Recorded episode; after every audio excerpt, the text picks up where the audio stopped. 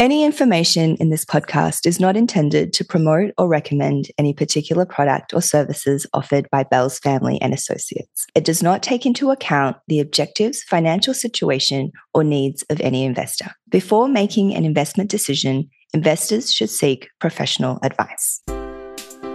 What I see out there is it's a do the opposite market, buy the lows and sell the rallies. And I think the CPI move overnight the move in the S&P overnight in equities in general proves out that thesis. That was Gavin and I'm Lucy. Welcome to tomorrow's news. For those who recognize my voice, I'm the head of community at Bell's Family and Associates. This week, I'll be stepping in to host tomorrow's news. Before we dive into tomorrow's news, let's do a quick recap on yesterday's news. Tell us what you saw last week. Last night, one of the key measures of inflation, which is CPI in the US, I'm going to call it a roundabout in line with what the market broadly thought. Now, there's different views on what the market thought, but I would say that overall, there was a view that CPI would come in around about 8.1%, and it sort of came in a little bit stronger on some core items. Some folks would read in stronger because of shelter. That is the rent that people are paying and the inflation in rents that's been going on and been a key driver in the marketplace. I would say in line, some would say stronger. Yeah, absolutely. Well, perhaps before we get into that, maybe let's have a quick recap of what else has happened this past week. The CPI was released yesterday, but a lot else has, has been going on. We're just really in a choppy market with everybody trying to figure out between valuations on equities, bond market moves, tightness of financial conditions, and so forth, where the risk levels are and where investors might start putting real money to work again. And you know, you can look at all the sentiment indicators and they're very bearish and they're very oversold and there's lots of cash. And there's no question that short-term US dollars have been the preferred investment this year. So the question is always when does it change, right? Because changes are a big deal. We saw a little bit of a strange move overnight on the back of CPI and I'd said last week that we were in a very volatile market, a market that could see some new fresh lows. I think we tested those overnight. Maybe we'd go a little bit higher here uh, before we retest again. So very choppy conditions, hard for investors to make investments, and hence why they're sort of sticking to cash for the moment. Makes sense. And I think over the last week, the net employment rate numbers had come out and it had risen unexpectedly. There's two elements in the inflation dynamic, which are challenging folks that are very conscious of the macro picture. And those are how quickly will real estate prices and rents drop because mortgage rates in the US now are around about 7%, I think, and it's very hard to get a mortgage.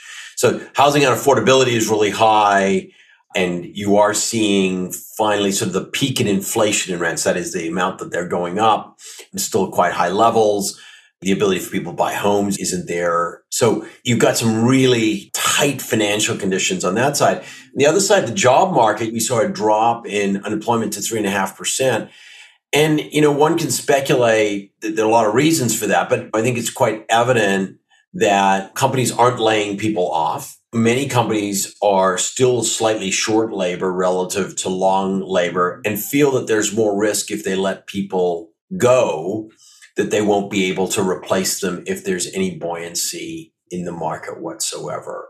So those are the two real inflationary factors. You can see what's gone on in the bond market overnight. There's pretty much a hundred percent chance of 75 basis points at this point. And then there's a pretty good chance that we get somewhere in the neighborhood of even another uh, 100 ish basis points over the next two Fed meetings. So that's a lot more tightening in the market than is even present today. And what's present today is quite pronounced. Absolutely. Thinking about the results that came out last night and looking at the week ahead or uh, even a little bit further what should we be thinking about? What should we be looking at? It's kind of a do the opposite market. So we had this big sell off overnight. I looked at the s&p i looked at levels and i thought yeah you know it feels really a bit overdone. Perhaps people were a bit bought into the idea that cpi would be better.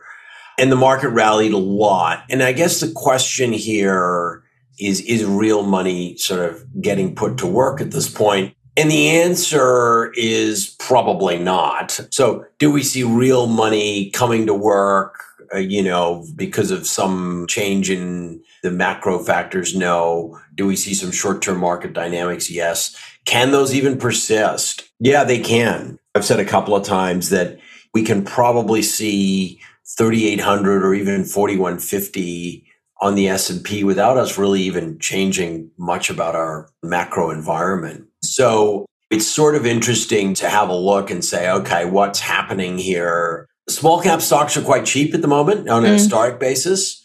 Big cap stocks are not really that cheap, to be honest. So we're sort of in a zone here, somewhere call it 3,800 to maybe as low as 3,300 on the S&P before mm. we really understand what happens next.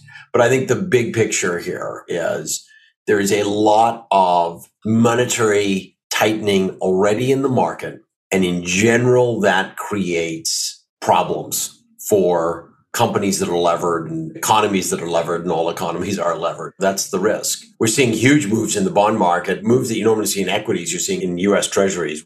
It's a very challenging time to put money to work on a fundamental basis yeah, there's definitely a lot to think about. And perhaps before we wrap up today, who's one person that you reading on Twitter that we should be perhaps having a look this week? I think the guy that's sort of been the most informative is a guy named Macro Alf. He is a very thoughtful guy, and I think he's probably one of the more interesting people to help you understand what's going on, particularly in the fixed income and macro environment. Amazing. We'll definitely include that in our show notes. That's a wrap for today. That's tomorrow's news. Hope you enjoyed me stepping in, and we'll Thank be you. back next week. Thank you.